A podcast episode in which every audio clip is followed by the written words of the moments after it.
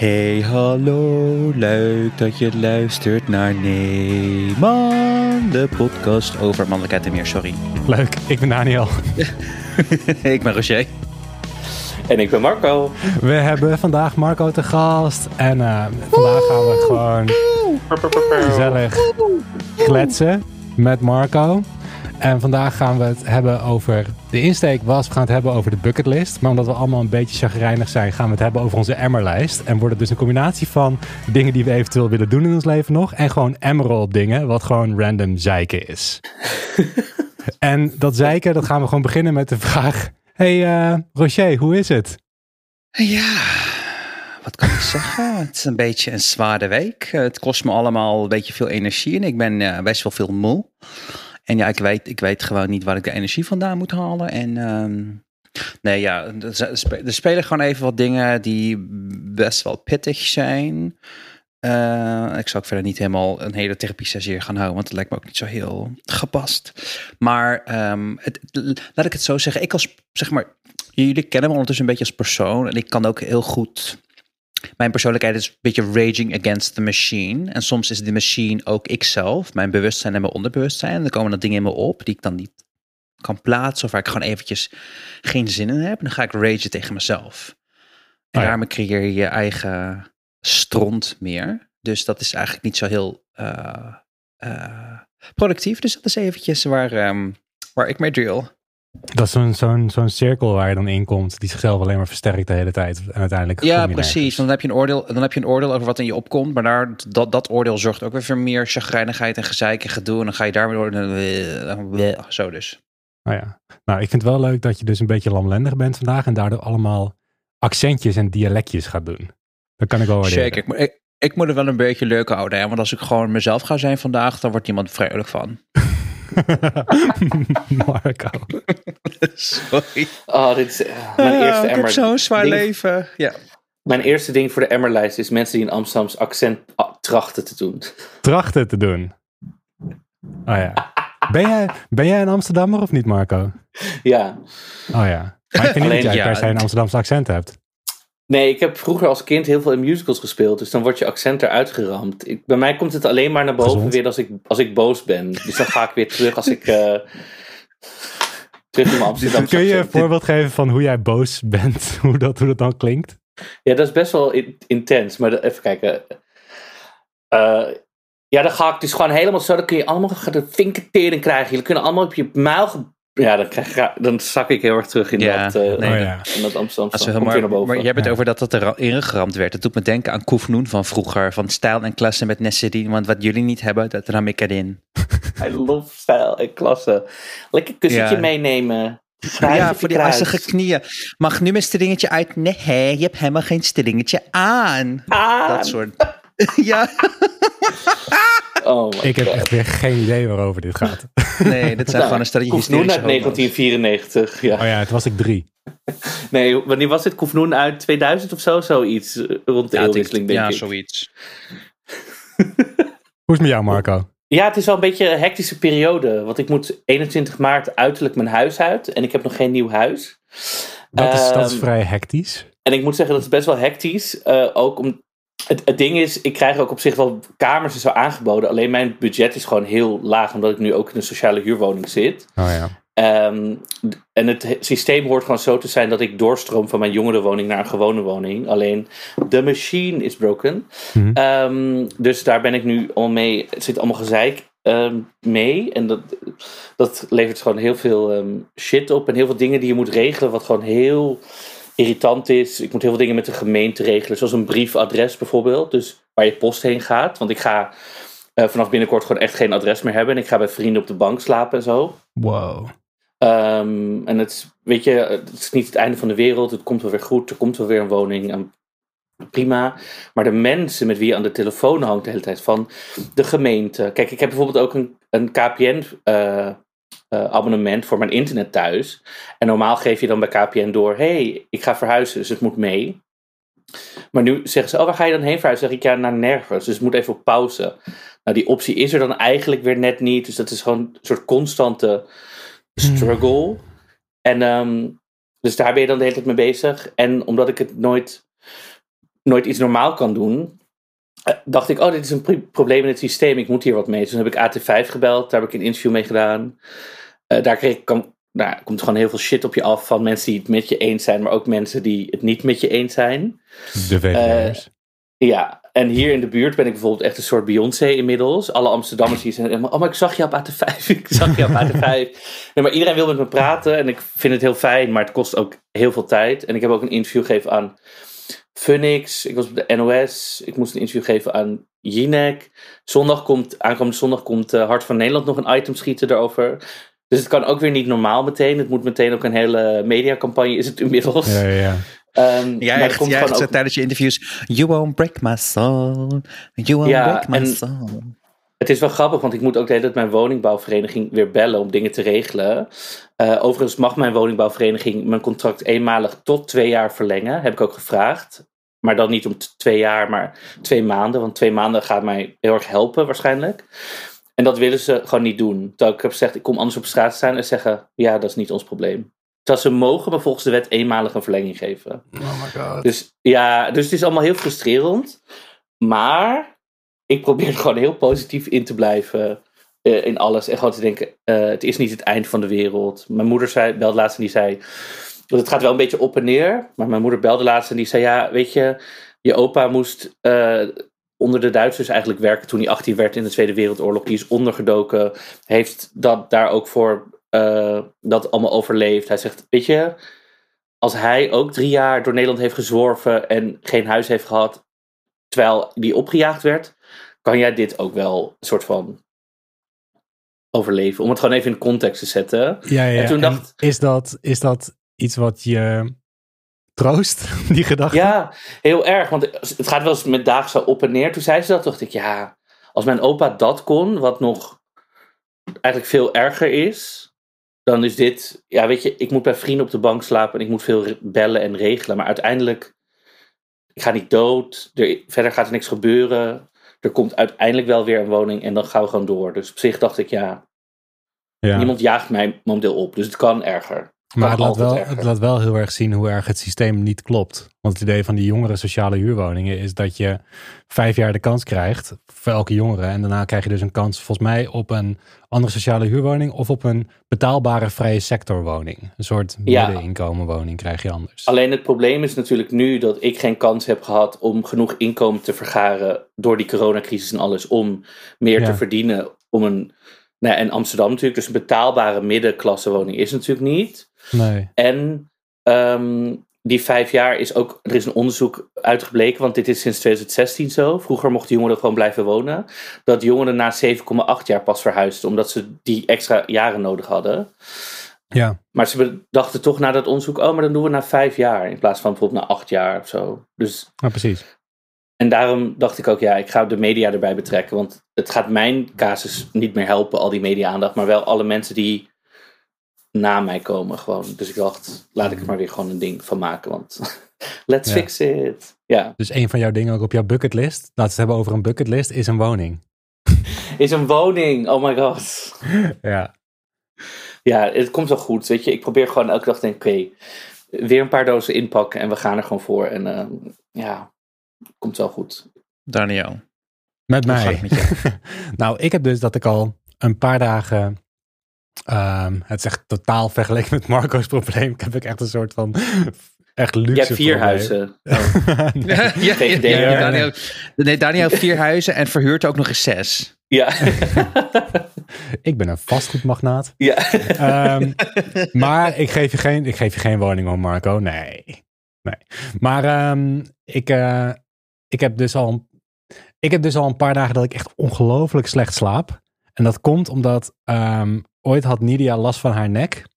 En toen heb ik voor haar een. Wat een rare introductie, dit, hè?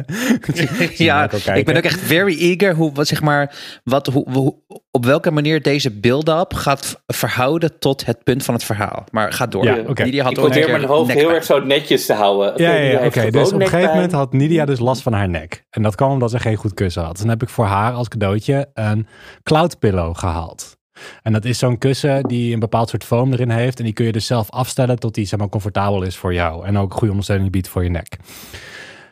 Nou, ik had toen op een gegeven moment ook zoiets van, nou, ik wil ook wel zo'n kussen. Dus ik heb vijf dagen geleden zo'n kussen besteld. En die kussen heb ik nu ook. Maar dat, dat ding is dus standaard van zichzelf heel hard. En je moet ze elke keer een beetje eruit halen. Tot je, zeg maar, bent op het stukje wat van jou comfortabel is. Dus je slaapt erop.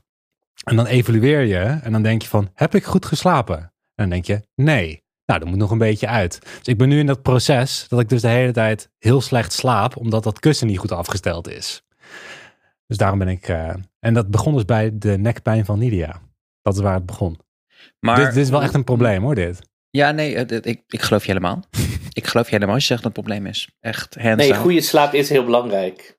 Is zeker waar. Is zeker nee. Maar wat ik, me af, wat ik me afvraag is wel... Heb jij niet als iets, als een kussen niet lekker ligt, dat je dan na een paar keer draaien of na een half uur denkt, dit ligt niet lekker, ik haal er weer wat meer uit. En, of evalueer je pas echt na een hele nacht? Ja, nou, ik heb dus ook zoiets van, dat, zeg maar, je bent dan wel een soort van half aan het slapen. Dus dan heb je ook weer geen zin om dat kussen open te gaan halen en dan ja. meer eruit te halen en dat soort dingen. Dus dan wil je ook gewoon door liggen. Je wordt gewoon, je slaapt gewoon niet zo chill. Maar ben je normaal iemand met een heel dik kussen of een hard kussen of juist zo'n slap ja, nee, ik had, ik, had, ik had echt twee van die dingen dat als je erop ging liggen, dat je gewoon bijna plat op bed lag. Dus, dus op een gegeven moment dacht ik van, ja. ik moet wel een nieuw kussen hebben. Oh my God. Die waren 13 jaar oud. Het is niet heel hygiënisch, denk ik, maar die waren 13 jaar oud. Oh. ik heb echt twee van die hele dikke kussens. Maar ik lig echt een soort, soort in een 90 graden hoek met mijn hoofd. ja, ik, ik heb dat ook. Maar echt dat je zegt dat je kussens 13 jaar oud waren. Zeg maar, I am clutching my pearls. Ook al heb ik die niet om. Maar ik ben echt... 13 jaar vind ik, ik wel... Kan, het is wel, maar je kan ze gewoon wassen, hè? Het is niet... Nee, dat... neem ik aan dat ze al 13 jaar op zijn bed liggen. Ja, dat kan.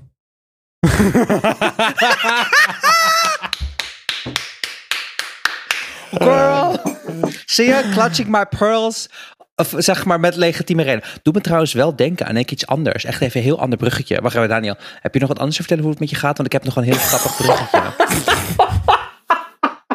Daniel, wil jij nog wat zeggen in deze podcast? Nee, maar, nee, maar ik wil, nee, maar ik wil niet zomaar over je heen vallen. Dus ik wil eerst bij je inchecken van, was dit Roger, voornaam Of over me heen. Lekker. Oké, ehm, dat doet me denken aan dat ik ooit een keer een artikel las over dat we veel langer met ons ondergoed rondlopen dan dat eigenlijk zou moeten. Je moet eigenlijk elke zes maanden al je ondergoed vervangen, omdat je ondergoed, oh mijn god Daniel, ik zie je helemaal echt, um, omdat je ondergoed, zelfs als je ze wast, blijven er bacteriën in zitten. Dus wil je zeg maar netjes alle hygiëneregels, hygiëneregels volgen, elke zes maanden al je ondergoed vervangen. Marco, wat denk je? Ik, ik kom best wel hier in de buurt, denk ik hoor. Maar ik scheur ook heel vaak uit mijn onderbroeken. Dus dan moet ik gewoon nieuw kopen. Oh ja. Jij, Daniel? Ja, nee, ja, nee. Ik denk ik een, um, niet zes maanden. Ik denk een jaar ermee. Ja. Ja. Ik, toen, ik dat, toen ik dat las, ik dacht ik ook bij mezelf van... Hmm, ja, ik moet ook wat, wat Ik heb van die losse boxershorts. Jullie, zijn, zijn jullie strakke of losse boxershort-dragers? Ja, je neemt al of als je geen boxershort hebt, je mag ook een string. Ik wil net zeggen, je neemt wel aan dat ik een boxershort draag. Nee, ik heb echt van alles en nog wat in mijn kast. Dus dat is echt per dag anders. Hmm. Losse boxers, strakke boxers, gewoon uh, slips, strings, jogs, gewoon de hele range. Dus ja.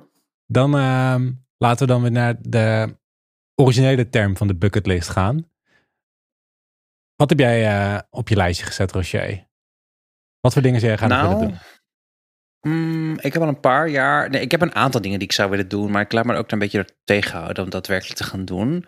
Maar wat ik nog zou willen doen is ballroomlessen volgen. En dan niet ballroomlessen als in stijldansen, maar meer ballroom queer culture voging.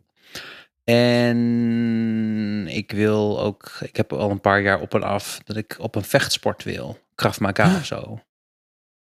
Oké. Ehm, dus dat zijn twee dingen die ik heb gedaan. En ik heb dit jaar gebruikt om iets te doen waarvan ik dacht van nou, misschien is dat wel leuk. En dat is poëzie. Dus ik ben nu sinds het begin van het jaar volg ik elke zaterdag een poëzieles. Dus ik ben aan het leren dichten. Oh ja, hoe gaat dat? Best wel goed. Dat gaat me echt wel goed af. Ik vind het ook heel erg leuk om te doen. Ik maak ook mooie dingen. Of tenminste, de docent zegt dat mijn gedichten mooi zijn. Um, ik weet het niet of ze dat van iedereen zegt en dat ze meer een soort van à la millennials iedereen een ster geeft. Nou, mijn god, je bent zo goed, work. Of dat het daadwerkelijk goed is. Maar ik vind het best wel leuk om te doen. En het gaat me, wat ik zeg, volgens mij wel goed af. Wat leuk. Ja. Wil je een keer in de aflevering iets delen als je, dat, uh, als je iets af hebt? Nou, ik heb wel iets. Eentje voor de les van morgen. Maar aangezien we altijd van tevoren opnemen, uh, is het als we dan dat dan de dag dat, we, dat het uitkomt, uh, heb ik de lessen gehad. Dus ik kan die wel voordragen wat ik geschreven heb voor morgen. Ik ben benieuwd. Oké. Okay. Je hebt hem ook gewoon klaarstaan voor je neus al. Ja, ja, ja, ja. ja. ja, je, had het al, ik... je had het al verwacht. Nee, nee, niet, voor, niet een beetje wel, maar ik heb het gewoon, ik, ik, heb, ik weet gewoon waar mijn dingen staan in mijn notitie-app. Oh ja, oké. Okay. Nou, okay. ga maar. Zag je maar. Zag je maar hoe je bruine ogen me doen denken aan het hout van de bomen in de bossen waar ik zo graag dwaal. Zag je maar hoe ik de vlam in jou bewonder, de vlam die de wereld verwarmt, verlicht en soms verbrandt. Zag je maar het goud, de gleuven van de breukluinen in jouw hart en jouw hoofd. Zag je maar hoe jouw aanraking niet hard en ruw is, maar hoe zachtaardig die kan zijn. Maar zoals een vlinder die nooit zijn eigen vleugels ziet, zal je nooit zien wat ik zie. Ja, dat was hem. Dat was hem. Ik moet zeggen dat ik hem iets sneller had voorgedragen dan ik zelf had geoefend voor de les morgen. Maar dat komt omdat het misschien een beetje gehaast zenuwachtig was om het te delen. Maar, oh ja. maar de opdracht was inlevings, uh, verbeelding en inlevingsvermogen. Dus je moest jezelf in iemand anders verplaatsen en dan vervolgens vanuit dat perspectief iets beschrijven. Oh ja. En ja, daar kwam dit uitrollen. Cool. Ja. En heb je dan meteen ideeën of moet je eerst even een soort van nadenken erover? Of heb je meteen, ik wil dit of dit is. Nou, ik heb wel... Het, een van de opdrachten die we aan het begin van de les hebben, van de cursus hebben gekregen, is dat je gewoon alles wat je mooi vindt aan um, zeg maar voor stukjes of flarden, zinnen of whatever wat je tegenkomt in het dagelijks leven in kranten, boeken, whatever, opschrijven. En dat kun je heel vaak gebruiken als startpunt of door je te laten inspireren. En deze kwam toevallig dat ik van de week aan het denken was en zat perspectief, uh, perspectiefwisseling. En toen dacht ik, wat vind ik mooi?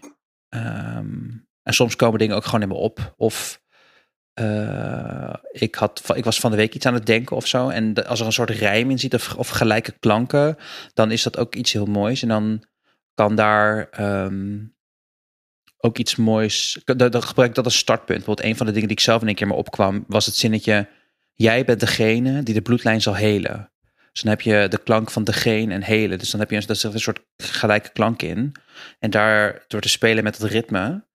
Uh, groeit er dan heel vaak een heel gedicht uit. Mooi. En jij, Marco? Wat is er op jouw lijstje? Ik ging hier dus over nadenken. Want het zijn altijd van die onderwerpen die dan wel door je hoofd heen gaan. Als er iets voorbij komt, dat je denkt: oh, dit. Maar dat je, je maakt nooit bijna.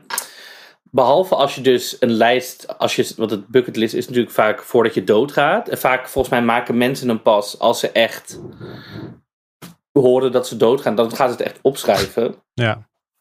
Nee, ja, want anders zijn het allemaal van die soort van onderwerpen die zo in je hoofd rond te zweven. En um, mijn ding is altijd als je aan mij vraagt ook hoe, hoe gaat het of zo, dan ga ik altijd over mijn bedrijf nadenken. Dus dat was ook het eerste. dacht ik, nee, wacht Marco, het gaat eens een keer niet over je bedrijf. Laten we het gewoon eens even wat jij wil. Um, en een van de eerste dingen die ik heel graag nog zou willen doen, is Spaans leren. Nog een andere oh, taal ja. erbij. Hola. Omdat ik, um, ja, hola. Tu quiero una mamada is volgens mij iets van, wil je een blowjob of zo?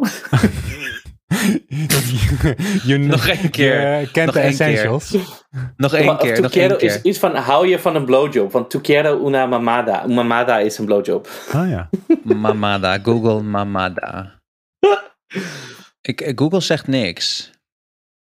Mama, mamada. Ja, mamada. Oh ja, oh, ja precies. Blowjob. Oké, okay, ik zie hem. Ja. Oh ja, ma, ma, ma, maar weer zo'n mamada. Dat is dan to suck. Oké, okay, ja, got it. Te quiero mamada. Maar goed, okay, goed, ik zou meer dan dat willen kunnen zeggen.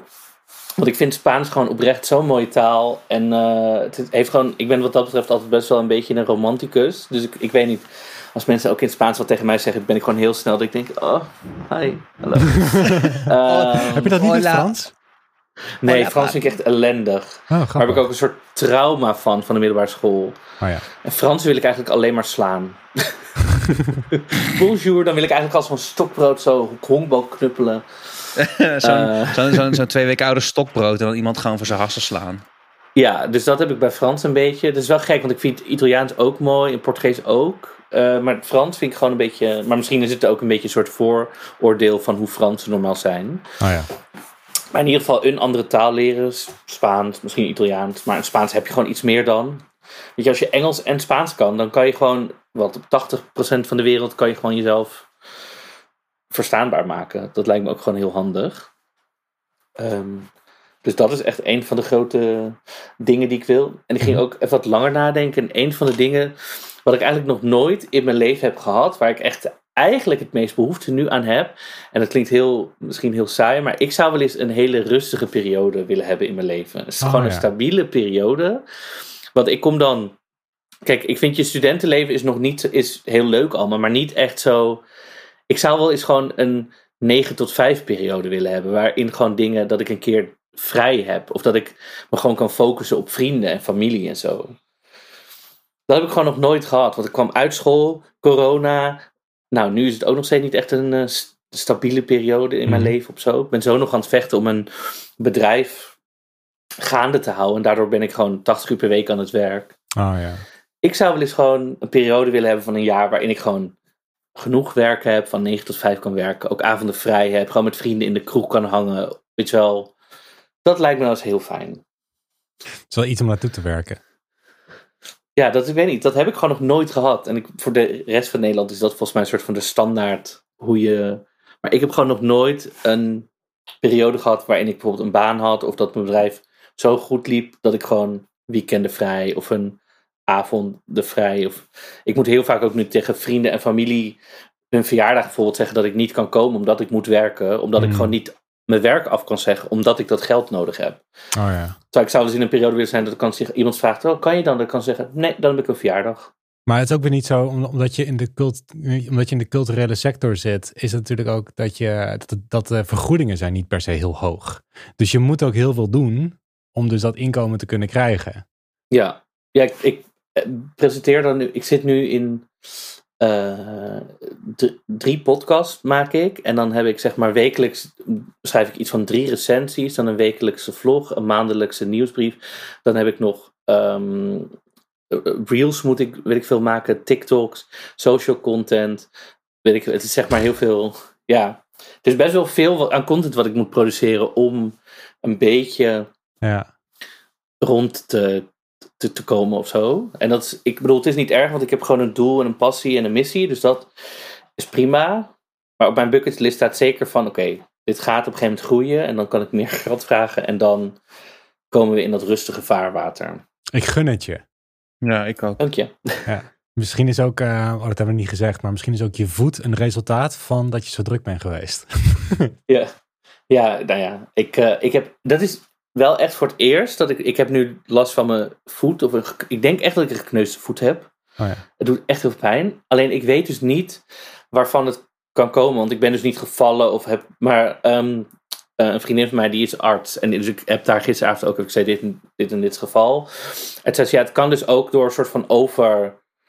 Gewoon over gebruik of zo, dan, dan knakt er gewoon iets en dan heb je gewoon een gekneusd botje ergens en dan, heb je gewoon pech. En toen dacht ik, oh my god, midden in een verhuizing, terwijl je met koffer, eigenlijk met dozen op en af de trap moet lopen. Dus dit wordt uh, gezel. En jij, Daniel, heb jij nog bucketlist wensen? Nou ja, ik, ik vond het wel grappig, want deze, de, ehm, dit onderwerp was het bedacht door Rocher. En ik dacht van, dat is... Dat nou, is... nou, Marco, je hoeft niet zo verbaasd te kijken. Dat was een aanleiding door het vorige gesprek met Marco. Mar Marco, Marco was echt zo van, look at you thinking of, a, of, of, a, of een, van een onderwerp. who's, a, who's a good girl? Who's a good girl? Nee, Proud daddy. Ja, maar het was dus Marco naar aanleiding van wat jij een keer verteld hebt, namelijk over de dertigers dilemma. Dus dertigers dilemma. Hmm.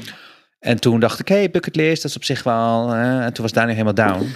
Dus. Oh ja, want 30 is bijna bij de dood. We gaan allemaal bijna dood. Oh, ja. dat is niet wat ik bedoelde. Nou, maar ja, basically nou, wel. Ik, ik vond dus wel dat van wel grappig dat Rochelle met het onderwerp kwam. Want ik heb dus de laatste tijd heb ik een paar keer gehad. Misschien komt het ook wel door ik slecht slaap. Dat ik gewoon net voordat ik ga slapen een soort flashbacks krijg naar uh, dingen die ik heel leuk vond in mijn jeugd. Bijvoorbeeld, ik was vroeger heb ik heel veel gevoetbald.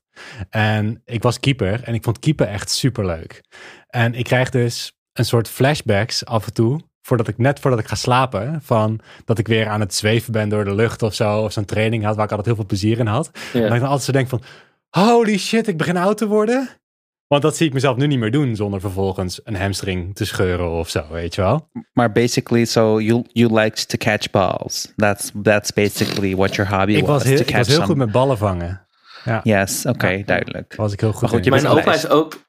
Mijn opa, waar ik net over vertelde, die is ook keeper geweest. Oh, Maar die heeft eh, ook echt prof ge, ge- geprofvoetbald. Dus die heeft bijvoorbeeld ook de bekerfinale van 1948 gevoetbald. En eh, verloren door penalties. Dus ik heb zijn hele leven tegen hem gezegd: dat is jouw schuld dus als keeper. Want Ja. ja. Oeh. Hij vond, hij Dat vond dit kut elke keer. Zei ik, dus het is jouw schuld, zei hij. Marco. Zo. Ja. Ehm, Maar wel cool. Ehm, dan ehm, een bucketlist dingen. Ja. Ik heb altijd het idee dat met, met, met een bucketlist, dat kan je pas doen als je weet dat je nog een aantal maanden te leven hebt of zo. Dat komt echt door die film De Bucketlist. Door de film Ja. De Bucketlist denk je dat een bucketlist pas mag als je doodgaat. ja, maar dat mag dus niet. Maar ik moet zeggen, wat ik, als je hier gaat nadenken, dan zijn er. Ik, je komt ook heel snel op reizen uit. In ieder geval in Ja. mijn hoofd, zeg maar. en een Dus, hele dat- extreme dingen. Dus dat je gaat paragliden of zo. Of Ja, maar dat vind ik dus of- veel meer bucketlist dan echt reizen of zo. Want ik kan wel zeggen, ik, ik wil nog naar IJsland. Maar is dat nou een bucketlist of is het gewoon dingen die ik nog. waar, ik- waar ik nog naar IJsland wil of zo? Oh ja. Is het een bucketlist of wil je gewoon dat je naar IJsland gaat? Goeie Of vraag. wil je gewoon naar IJsland, weet je wel? Is dat, weet je, tuurlijk is, kan een land op je bucketlist staan. Ja. Maar dat voelt, ik vind het veel leuker, bucketlist, inderdaad wat je zegt, als mensen zeggen, oh, ik wil altijd nog een keer paragliden of uit een vliegtuig springen. Of, ja, ik heb eigenlijk altijd nog wel een keer ehm, eh, in een, weet ik veel, all-you-can-eat restaurant echt alles wat ze hadden opeten. Of dat je gewoon, de, weet je, Oh, ja. van die dingen dat je denkt, oh ja, of van die dingen die eigenlijk niet kunnen of zo. Het, Eh, li- het lijkt mij heel leuk om een keer nog echt in een Michelin-restaurant te eten. Dat heb ik nog nooit meegemaakt. Oh ja. Dat lijkt me heel leuk om te doen. ja. Ehm, andere dingen die bij mij op mijn lijst stonden, is ehm, ik wil heel graag in mijn leven nog een keer een marathon rennen. Oh. Dat lijkt me heel leuk om te doen. Ik heb een keer in mijn leven een halve gedaan, maar een echte marathon lijkt me ook heel leuk om te doen. Maar ik, ik heb gewoon heel veel moeite om mezelf toe te zetten, want ik weet, omdat Nidia die heeft eh, best wel veel marathons in haar leven gerend. Mhm. En het is gewoon 17 weken echt heel hard trainen. En dat Ja. je dus ook gewoon trainingen hebt van dat je drie uur aan het rennen bent. En dat ik denk, ja, Ja. dat, dat, dat is gewoon best wel, dat is best wel een, eh, een dedication. Maar waarom zou je dan een hele marathon willen rennen? Waarom, gewoon voor het, voor de, dat, je het, dat je zelf ertoe kan zetten en dat je het hebt gedaan, zeg Ja. maar. Het hele... Het mentale gedeelte. Ja. En, ik, en ik vind hardlopen gewoon leuk. En dat is een soort van ding binnen hardlopen. Wat me ook heel leuk lijkt om een keer te doen, is een triathlon. Oké, nee, dat lijkt me Ik dacht- heel cool. Ik- Je hebt toch de, de, de Ironman, zeg Ja. maar bijvoorbeeld. Dat lijkt me, bedoel, op Mallorca zo heb je de Ironman. Zo heb je inderdaad een deel marathon. Rocher, ik maak bepaalde gezichten omdat het niet in de podcast hoeft. Nee, maar, maar, nee, maar dat, maar ook nog iets anders. Maar never mind, never mind. Sorry, ik ga helemaal stuk. Oké. Maar vertel over de Ironman, Marco. Ze- nee, dat da, je lijkt hebt de Ironman bijvoorbeeld op, op Mallorca inderdaad. Dan heb je een deel rennen, een deel zwemmen door de oceaan en dan een deel fietsen, inderdaad. Maar dat lijkt me inderdaad heel tof als je dan naar zo'n toch wel chill land kan, eh, of land, eiland Ja, kan, ja, eh, kan vliegen. En dan ehm, dat je dan zoiets kan doen. Ik bedoel, lijkt me ook leuker dan hier, weet ik veel, de dam tot dam te, De Dam tot Dam is heel saai. ja, door de tunnel linksaf over de A10 en daar ben je dan. Daar heb ik een keer gerend. Niet, heel- niet heel erg, eh, niet heel leuk. Wat me ook nog heel leuk lijkt om een keer te doen, is een keer met, eh, ik zou heel graag een keer met, eh, een, met mijn band op een festival willen spelen. Ik, ik heb in mijn leven, eh, toen ik in een andere band zat, hebben we wel op kleinere festivals gespeeld. Maar het lijkt me gewoon heel vet om een keer gewoon echt op een festival te spelen. Ook is het maar een kleine stage. Een kleine stage. Een kleine stage. een kleine stage. Klein. Dat lijkt me heel leuk. Maar daarvoor is denk ik wel belangrijk als we een keer een album uitbrengen. Dat zou wel helpen. Ja. Ja, maar ik, ik kan me voorstellen, dat is gewoon het gezellige en dat je je muziek kan delen met mensen en echt die live. Gewoon dat je mensen ziet staan met een biertje die helemaal aan het jammen zijn of gewoon helemaal Precies. Het- in die vibe zitten. Ja. Dat lijkt me echt. Optreden heeft iets magisch. Dat is echt, eh, het is Ja. echt heel leuk. Maar dat, eh, wil- dat is iets wat ik graag zou willen doen nog. Ik wil ook nog een keer ik, terug naar theater. Ah, En mijn idee is nu, omdat ik nu ehm, natuurlijk cultuurjournalist ben, dus ik ben heel veel mensen aan het becommentariëren of recenseren over voorstellingen. ik wil één keer terug het theater in. Ook niet een tour, maar gewoon één keer een avond doen. En dat ik dan een one-man show voorstelling schrijf, zeg maar, cabaret. En dat ik iedereen over wie ik ooit een recensie heb geschreven, dan in de zaal pleur. En zeg, nou, dan mag je ook wat van mij vinden. Oh. Of ik dacht dat je, Want dat je natuurlijk- helemaal ging roosten. Dat dat, Maar dat dat je is daar naartoe natuurlijk ging. Dat is natuurlijk het, het engste wat je kan doen. Want iedereen over wie jij een mening hebt gehad, gaat Ja. dan in de zaal zitten en zeggen, nou, laat jij dan maar zien wat jij kan. Maar dat Ja. lijkt me wel zo'n... Het lijkt me gewoon heel leuk om weer... Ik bedoel, ik heb vroeger altijd in theater gestaan. Dus het lijkt me gewoon heel tof om het een keer weer te doen. Ehm, ik heb helemaal niet de ambitie om weer een hele tour te doen. Want dan moet je zo'n enorme following hebben die, die voor jou naar het theater willen reizen. Ja, en je wil een rustiger leven, toch? En ik wil een rustig leven, dus dan zit ik weer Dus iedere een avond in het theater. theatertour is niet per se een rustiger leven. Nee, maar je kan ook twee keer per maand optreden. Je hoeft natuurlijk niet in elke Ja, ding. dat is waar. Maar goed, het lijkt mij gewoon leuk om. Ik wil wel. Ik heb. Zo vaak zit ik in het zaal bij het theater. Dat ik denk, ook ik zou dit anders doen. Ik zou dit zo doen. Dat ik ook denk, nu. Dan wil ik het eigenlijk ook een keer doen. Ja. Vet. Leuk. Ja. Ik, ik ga naar je toe. Nou, ja, ik ook. Laat het ons weten. We komen lekker eh, met, komen lekker met, eh met z'n tweeën lekker bij jou. En, eh, maar Ja. Het Weet is wel grappig, want ik deelde al- dit laatste. Oh, weet je ook al waar, waarover je one-man show zou gaan? ja. Wil je het delen? Ik heb, al ik heb dus ook al een titel. Ik ga het nog niet zeggen, een titel. Ehm, maar eigenlijk gewoon mensen door mijn leven heen meenemen. En alles wat er gebeurt. En dan een soort van... Ik hou ook heel erg van het oldschool showballet en zo. Dus een beetje op zo'n oldschool theater manier lijkt me dat gewoon heel leuk. Maar het is wel grappig, want ik deelde dit laatst mijn stories van... Nou, ik wil dit wel in de toekomst. Heb ik dit idee al? En ik heb ook al gewoon wat scènes uitgeschreven, serieus. Dus eerst gewoon al een Word document met gewoon wat dingetjes. Waar ik af en toe wat inzet. Maar er waren ook al twee regisseurs die gewoon reageerden. En eh, wie gaat je dan helpen met regie? En wat? Toen dacht ik, oké.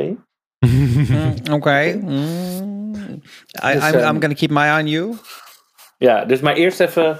Ja, je moet, Maar in de regisseurs willen ook gewoon geld zien, hè? Dus die, Uiteraard. denken, die denken gewoon, werk, nice. Maar dat maakt niet uit. Maar dat vind ik, Ja. ik vind het wel leuk dat, dat ze al überhaupt... Dit waren ook wel regisseurs die nu, waarvan ik nu weet dat ze gewoon een volle agenda hebben. Dus als ze al Oh ja. zeggen, hey, dan zeg ik zo, nou, wacht nog maar even een paar jaar. Ik ben daar nog niet. Wat een, leuk, wat een leuke beker heb jij. Ja. Oh, dit is, kijk, deze, mijn opa is vorig jaar overleden. En dit is dus zijn beker die hij had met mijn hoofd erop vroeger altijd. Ah. Dus dit is kleine Oh my Marco god, toen kleine ik Marco. acht was of zo, zes, weet ik veel. Oh. Heel jong in ieder geval. Maar hier dronk hij altijd zijn koffie uit. Dus het, en nou, hij is er niet meer, dus dan mocht ik de beker hebben. Dus die, daar drink ik nu. Ah. Love dat. Love dat. Dus ja, dus dat, is, maar dat is wel voor mij een, ehm, een bucketlist dingetje nog. En ik hoor heel erg wat je zegt, dat optreden heeft iets magisch. Ja. Dus het is live interactie. In plaats, ik, bedoel, ik maak nu ook heel veel vlogs en content en weet ik wat ik allemaal doe. Maar het is, je ziet wel dat mensen reageren. Of, mm, weet je, maar niet... Dat is niet echte interactie. ja, ik snap wat je bedoelt. Zeg maar, ik, ik mis Ja. een beetje en ik vind het heel fijn, want ik ga binnenkort op het Delft Fringe Festival ga ik een tour eh, lopen. Of je kan met mij dus naar het Delft Fringe Festival. Dus mensen kunnen dan een kaartje kopen en dan kan je met mij naar drie theatervoorstellingen. En ik doe de tour door heel Delft en ik, de afterborrel is met mij. Hmm. Dus ik vind het heel leuk dat ik dat soort dingetjes mag gaan doen. Ik ga dit jaar ook een camping hosten op Oerol, op het theaterfestival op Terschelling. Een camping? Een camping! Een hele camping. Nou, een deel van een camping. We gaan dit jaar beginnen met een kleine selectie. Maar met een x aantal tiental mensen. Maar dan gaan we gewoon met z'n allen bij elkaar. En mensen die zeggen: Ik vind het theaterfestival heel tof, maar ik durf nooit te gaan. Of ik heb geen andere vrienden die zo theaterenthousiast zijn. Maar ik wil gewoon wel met mensen gaan. Dus dan kan je ook via mij tickets kopen. En dan ga je met mij met de boot over. Ik heb de fietsen al geregeld. Ik heb de camping al geregeld. Ik heb, dus ik neem gewoon heel veel weg bij mensen. Maar dat vind ik dus wel leuk om echt met mensen fysiek Oh ja, dit te gaan doen. wat vet. En ik bedoel, het- dat is misschien ook een. Het is, het is een soort bucketlist ding van. Ik vind het mega tof om te doen. Ik bedoel, ik wist niet dat het op mijn bucketlist stond. Maar toen het zo op mijn pad kwam, dacht ik: eh, hoe vet is dit? Wie kan dit nou zeggen? Dus ehm, dat soort dingen zijn. Ja, sommige dingen op van je bucketlist gebeuren, denk ik. Soms ook gewoon. Dat je denkt: wow. Dankjewel voor het luisteren naar aflevering 12 van seizoen 4 van Nee Man. Marco, Woe! leuk dat je weer aan kwam schoven. Aan Ja, kwam graag schoven. gedaan. Ik ben heel benieuwd voor de mensen die luisteren of ze. Of ze in jullie post even hun bucketlist dingetjes achterlaten. Want nu ben ik wel benieuwd wat Ja. andere mensen hun bucketlist Ik ben heel zijn. benieuwd. Ja. Ja, doe dat, lieve luisteraar. Stuur een DM'tje Ja. of mail ons naar neemandepodcast.gmail.com. heel goed. En Eh voor- ja, heel DM'tje kun je sturen naar Neeman de podcast op op Instagram. Instagram. En uh, stuur ons lekker jullie, uh, jullie bucket, maar ook emmerlijsten. Stuur een bucketlijst, maar ook de emmerlijst als je even wil zeiken. Ja, ja, ja. En dan mag je dus bijvoorbeeld zeiken over dingen als van... Wat ik deed voor de aflevering had het erover dat ik hem kapot erger aan de Dirk van de Broek bij ons in de buurt. Waar je dus naar binnen loopt en je een mandje wil pakken. Dat kan korter. Mand. Mand. nou, lieve luisteraars. Uh, tot de volgende keer. Mucho, de volgende keer. mucho be besos en whatever. Doeg.